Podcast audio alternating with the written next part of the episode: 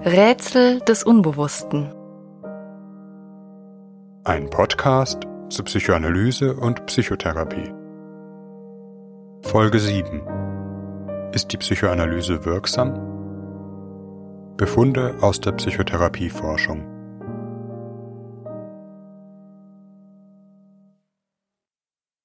In dieser Folge will ich euch einige der wesentlichen Befunde aus der psychoanalytischen Psychotherapieforschung mitteilen.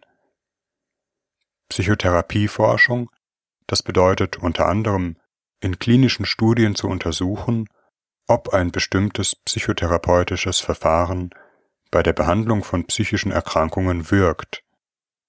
Es geht also um die Frage der Wirksamkeit.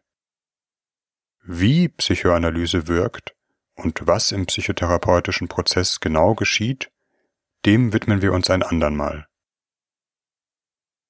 Zunächst möchte ich etwas zu den Grundlagen und den Problemen der Psychotherapieforschung sagen, ehe ich euch einige zentrale Befunde berichte. Warum ist die Frage nach der Wirksamkeit überhaupt wichtig? Genügt es nicht, wenn ein Patient für sich selbst feststellt, ob ihm die Zusammenarbeit mit einem Therapeuten oder einer Therapeutin hilft, ob es ihm besser geht, sei es nun ein Psychoanalytiker, Verhaltenstherapeut oder eben ein Hexendoktor. Klinische Studien orientieren sich schließlich immer an einer großen Zahl von Patienten, die statistisch ausgewertet wird. Und eine Statistik sagt nicht unbedingt etwas über einen Einzelfall aus, wie das Beispiel vom Nichtschwimmer illustriert, der im Fluss ertrinkt, obwohl der doch nur durchschnittlich einen Meter tief ist. Auf einer gesellschaftlichen Ebene geht es allerdings immer um große Zahlen und weniger um Einzelfälle. So, wenn die Krankenkassen entscheiden, welche therapeutischen Verfahren sie für ihre Mitglieder genehmigen sollen und welche nicht. Aktuell sind dies die Verhaltenstherapie, die tiefenpsychologisch fundierte Psychotherapie und die Psychoanalyse. Ein Verfahren gilt nur dann als wissenschaftlich fundiert, wenn es in einer Vielzahl von forschungstechnisch soliden klinischen Studien an einer großen Zahl von Patienten seine Wirksamkeit und gegebenenfalls seine Überlegenheit gegenüber anderen Verfahren nachweisen konnte. Im aktuellen Wettstreit zwischen den Verfahren sind die Voraussetzungen allerdings recht ungleich. Die deutsche Hochschullandschaft in der Psychologie und damit auch die Verteilung von öffentlichen Forschungsgeldern ist eindeutig verhaltenstherapeutisch geprägt. Von den 50 Lehrstühlen für klinische Psychologie in Deutschland ist nur ein einziger mit einem Psychoanalytiker besetzt, Kurt Benecke in Kassel. Die übrigen sind von Forschern besetzt, die verhaltenstherapeutisch ausgebildet sind. Dennoch findet sowohl national als auch insbesondere international an vielen Orten psychoanalytische Forschung statt nicht nur an klinischen Lehrstühlen, sondern in anderen Forschungsbereichen, etwa der psychosomatischen Medizin, einzelnen Professuren oder privaten Hochschulen, wie an der International Psychoanalytic University in Berlin. Es gibt seit den 1990er Jahren eine Vielzahl klinischer Studien, die sich mit psychoanalytischen Verfahren befassen. Auch wenn empirische Forschung objektiv das heißt unabhängig von der subjektiven Einstellung des Forschenden stattfinden soll, ist die Schulenzugehörigkeit des Forschers für die Untersuchung von Psychotherapieverfahren zentral. Dies beginnt schon bei der Frage, was man überhaupt unter einem Therapieerfolg versteht und woran man diesen festmacht, was über die verschiedenen Verfahren hin unterschiedlich beantwortet wird. Seit die Psychotherapieforschung besteht, ist häufig auf den sogenannten Dodo-Effekt hingewiesen worden, benannt nach dem berühmten Wettrennen in Alice im Wunderland. Jeder hat gewonnen, jeder verdient einen Preis. Alle Psychotherapieverfahren finden Belege für ihre Wirksamkeit. Das Merkmal, das in einer klinischen Studie den Therapieerfolg am besten voraussagt, ist dabei die Schulenzugehörigkeit des Forschers. Verhaltenstherapeuten finden die Wirksamkeit von Verhaltenstherapien heraus. Psychoanalytiker die Wirksamkeit von Psychoanalysen und so weiter. Das ist doch durchaus verständlich, denn wer sich in seinem Gebiet auskennt, weiß, wie das Verfahren funktioniert, woran man seine Wirksamkeit festmachen kann und wie man am besten Studien in diesem Sinne gestaltet. Ein Herzchirurg wird eben auch besser wissen, woran man eine erfolgreiche Herz-OP erkennt, als ein Lungenfacharzt. Es gibt noch weitere Probleme, wenn man die Wirksamkeit der Psychotherapieverfahren untersuchen will. Dies beginnt schon bei der Frage, welchen Zeitraum man für die Untersuchung eines Verfahrens veranschlagt. In einigen der früheren Psychotherapiestudien bemaßen die Forscher die Symptomreduktion nach 25 Behandlungsstunden.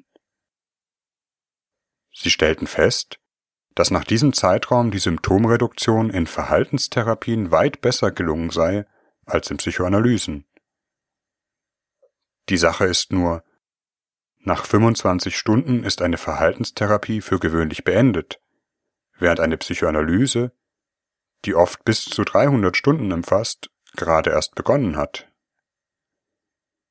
Es ist ein wenig, als vergliche man einen 100-Meter-Sprinter mit einem Marathonläufer um nach 100 Metern zu fragen, wer ist weitergekommen? Würde man nach 1000 oder 10.000 Meter fragen, käme man sicher auf andere Resultate. Aber ist ein solcher Vergleich überhaupt sinnvoll? Es ist eine ernstzunehmende Frage, ob die verschiedenen Therapieverfahren wirklich genau an demselben Problem arbeiten und dieselben Ziele haben. Was ist das Ziel einer Psychotherapie? Sicher, die Linderung psychischen Leids. Aber was genau ist psychisches Leid? Und woran kann man es und seine Linderung wissenschaftlich festmachen? Das ist eine äußerst umstrittene Frage. Es gibt zwar sehr prägnante psychische Symptome wie Panikattacken oder Zwangshandlungen, die jeder Therapeut gleich welcher Schule als ein Problem anerkennen würde. Aber in vielen Fällen ist das Problem entweder keineswegs so klar, oder aber das scheinbar vorherrschende Symptom ist Teil einer viel komplexeren, vielschichtigen Thematik.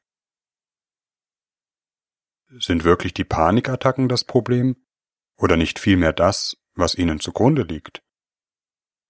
Je intensiver man sich mit einem einzelnen Menschen befasst, desto individueller wird meist seine Problematik und das ursprüngliche psychische Symptom liegt, das ist allerdings schon eine psychoanalytische Perspektive, oftmals nur auf der Oberfläche und weicht im Verlauf der Behandlung ganz anders gelagerten Thematiken. Der Streit, was eine psychische Erkrankung ist und wie sie sich in eine Systematik einteilen lässt, ist nach wie vor kontrovers. Die üblichen Klassifikationssysteme in Deutschland meist das sogenannte ICD-10, in der Forschung oftmals eher das amerikanische DSM, beinhalten einige Kompromissbildungen und sind keineswegs einheitlich. Für psychoanalytische Verfahren gibt es noch einmal ganz andere Diagnosesysteme, etwa das sogenannte OPD, von dem wir sicher noch hören werden. Vielleicht liegt das daran, dass eine Verhaltenstherapie auf einer ganz anderen Ebene psychischen Leids ansetzt und sich die Therapie auf etwas ganz anderes ausrichtet als eine Psychoanalyse.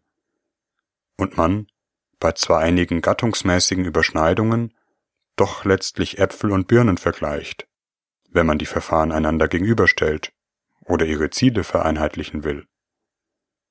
Einen Marathonläufer kann man eben nicht nach denselben Kriterien bemessen wie einen Sprinter, Trotz aller benannten Schwierigkeiten und Ungereimtheiten gibt es dennoch eine Reihe empirischer Befunde über psychoanalytische Therapieverfahren, so dass wir hier die Frage aufwerfen können, ist die Psychoanalyse ein erwiesenermaßen wirksames Therapieverfahren? Ich kenne in Bezug auf die Psychoanalyse kaum eine Frage, die mehr Vorurteile hervorruft und die gleichzeitig so einfach beantwortet werden kann. Die Antwort lautet schlicht Ja. Die Wirksamkeit der Psychoanalyse ist wissenschaftlich gut erwiesen. Es gibt eine Vielzahl von Studien, die, nach gängigem wissenschaftlichen Standard sogenannten randomisiert kontrollierten, zum Teil aber auch sogenannten naturalistischen Forschungsdesigns eine im Vergleich mit Kontrollgruppen deutliche Verbesserung der Symptome nachweisen.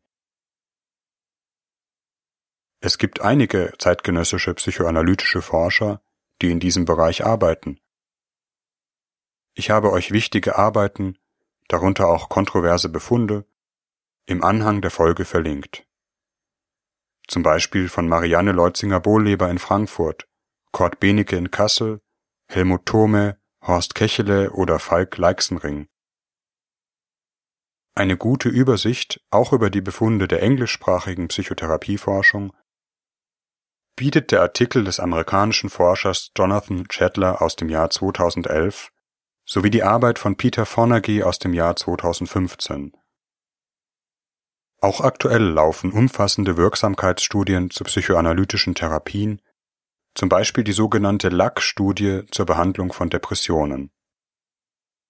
Einen ganz eigenen Bereich bilden noch einmal neuropsychoanalytische Untersuchungen, die sich mit der Veränderung von Hirnstrukturen im Verlauf von Psychoanalysen befassen, etwa von den Psychoanalytikern Anna Buchheim oder Mark Solms.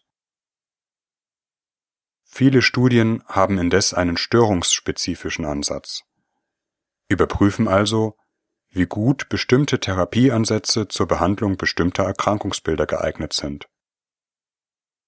Wie etwa die verhaltenstherapeutische dialektisch-behaviorale Psychotherapie sowie die psychodynamische mentalisierungsbasierte Therapie, die in wissenschaftlichen Studien als gleichermaßen wirksam zur Behandlung von Borderline-Störungen herausgestellt wurden.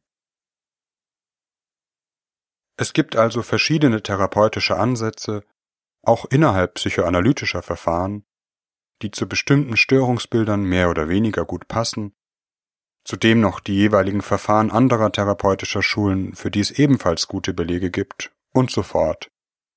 Ihr seht, wie kompliziert es auf diesem Feld zugeht. Ich versuche deshalb, mit einem gewissen Vorbehalt in Anbetracht der genannten Schwierigkeiten, einige der wesentlichen Befunde knapp zusammenzufassen. Erstens Psychoanalytische und verhaltenstherapeutische Verfahren gleichen sich im Großen und Ganzen in ihrer Wirksamkeit, Symptome anhand von gängigen Symptomkatalogen zu reduzieren. Nach der Therapie gibt es deutlich weniger Symptome als vor der Therapie, und dies in viel größerem Ausmaß, als wenn man statt einer Therapie nichts oder ein Coaching gemacht hätte.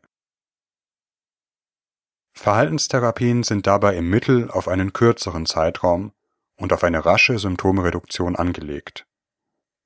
Aber auch psychoanalytische Kurzzeittherapien, wie die mentalisierungsbasierte Therapie, können in einem ähnlich kurzen Zeitraum vergleichbare Ergebnisse erzielen. Zu Langzeittherapien, also Therapien, die 50, 100 oder mehr Stunden umfassen, gibt es in den letzten Jahren eine wachsende Evidenz. Die Forscher Leixenring und Rabung berichten in ihrer Meta-Analyse eine deutlich höhere Wirksamkeit von längeren im Vergleich zu kürzeren Behandlungen. Dies auch in Abhängigkeit der Grundproblematik der Patienten. Manche psychischen Probleme, zum Beispiel chronische Erkrankungen oder komplexe Persönlichkeitsthematiken, können durch Kurzzeittherapien kaum erreicht werden. In Langzeittherapien kann es, wenn auch längst nicht in allen Fällen, zu Beginn der Behandlung zunächst zu einer Verschlechterung der Symptomatik kommen, da bestimmte Themen und Probleme, die vielleicht jahrelang zurückgehalten wurden, erst einmal Raum gewinnen. Im Verlauf der Therapie reduzieren sich aber auch hier die Symptome immer weiter.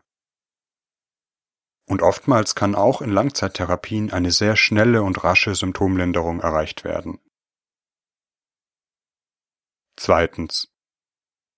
Die Stärke der psychoanalytischen Verfahren ist ihre Nachhaltigkeit. Dies ist ein wichtiger Punkt, denn es geht für Patienten ja nicht nur darum, zum Zeitpunkt der Beendigung einer Therapie in einem besseren Zustand zu sein, sondern dass diese Verbesserung auch über die Beendigung der Therapie hinaus anhält. Patienten, die mit einem psychoanalytischen Verfahren behandelt wurden, erleiden deutlich weniger Rückfälle und müssen weniger medizinische, psychotherapeutische oder psychiatrische Maßnahmen in Anspruch nehmen als Patienten, die zum Beispiel mit verhaltenstherapeutischen Kurzzeittherapien behandelt wurden. Eine Reihe von Studien berichten diese Befunde, etwa die bemerkenswerte zehnjährige Langzeitstudie von Peter Fonergy und Kollegen an der Londoner Tavistock Klinik aus dem Jahr 2015, die Untersuchung von Dorothea Huber und Kollegen im Jahr 2012 sowie eine Reihe von Meta-Analysen mit selbigen Befunden die von Schädler in seinem Artikel berichtet werden. Dieses Ergebnis, die größere Nachhaltigkeit psychoanalytisch orientierter Psychotherapien, ist im Grunde auch plausibel. Psychoanalytische Verfahren versuchen, eher an der grundlegenden Problematik, an den dahinterliegenden Konflikten und Lebensproblemen und der Lebensgeschichte, nicht so sehr an den akuten Symptomen anzusetzen. Kann die Problematik auf dieser Ebene gelöst werden, ist die erworbene psychische Stabilität viel größer und gegenüber neuen Lebenssituationen viel robuster, als wenn man vorwiegend Maßnahmen zur Symptomreduktion erwirbt. Dies freilich gilt für den Fall einer erfolgreichen Psychoanalyse. Wie bei jedem Verfahren ist dies nicht bei jedem Patient der Fall. Statistiken sagen, wie gesagt, nicht unbedingt etwas über den Einzelfall aus. Es kommt auf eine gute Passung von Patient und Therapieverfahren an. Dazu gleich noch mehr. Drittens. Psychoanalytische Verfahren betreffen nicht nur die Symptomreduktion, sondern auch die allgemeine Lebenszufriedenheit, das Gefühl von Wohlbefinden, Kohärenz und Verwirklichung der eigenen Potenziale im Leben. Auch dies lässt sich in den genannten Studien nachlesen. Psychoanalytische Verfahren wirken weit über das Abschalten von Symptomen hinaus. Sie haben den ganzen Menschen, seine Geschichte, seine Wünsche, das Versäumte und Erhoffte in seinem Leben zum Gegenstand.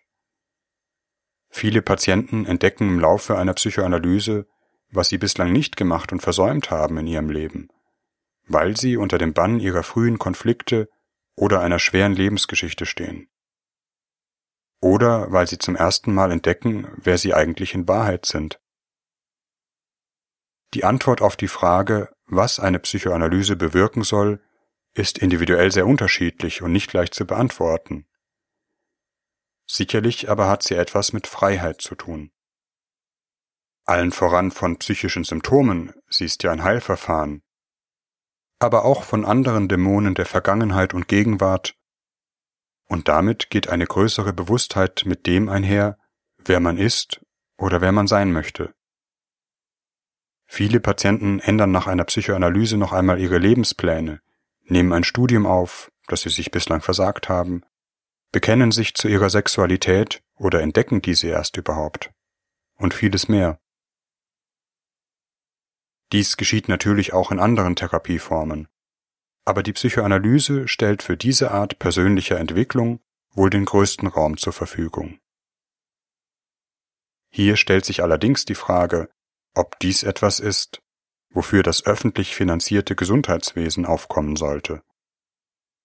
Diese Frage berührt viele politische oder auch ideologische, mithin weltanschauliche Probleme. Ich möchte dazu kein Urteil sprechen, aber immerhin zu bedenken geben, dass die menschliche Psyche vielleicht letztlich nicht aus solch strikt abgetrennten Schubladen besteht, dass sich all diese Dinge klar voneinander gesondert behandeln ließen. Psychische Gesundheit hier, Glück, Zufriedenheit, Bewusstheit dort.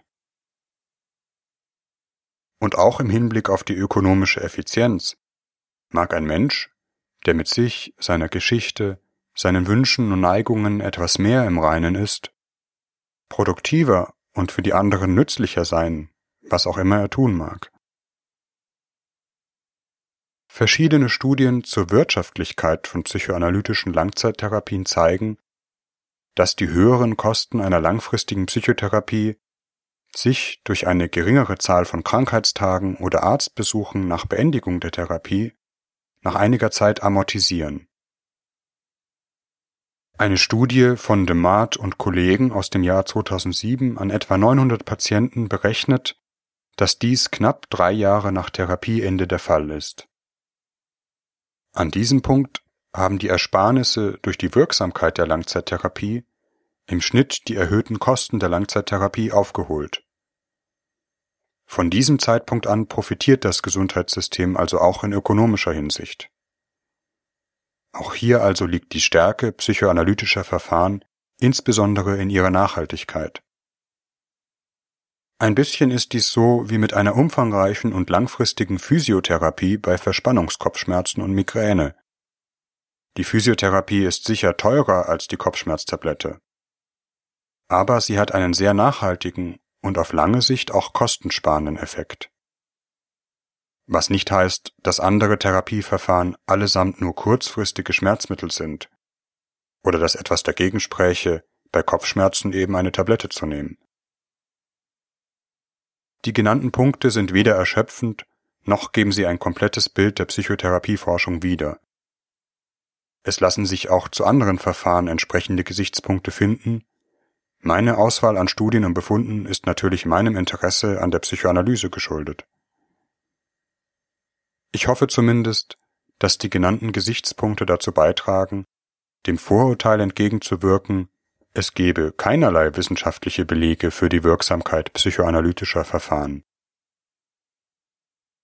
Insgesamt ist es wohl wenig sinnvoll und, was die empirische Forschung betrifft, auch überholt, verschiedene Verfahren immerzu gegeneinander auszuspielen.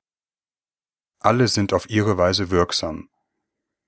Es geht vielleicht weniger um die Frage, ob ein Verfahren im Allgemeinen hilft, sondern vor allem wem es hilft. Nicht für jeden ist eine Psychoanalyse geeignet, und nicht jeder profitiert von einer Verhaltenstherapie.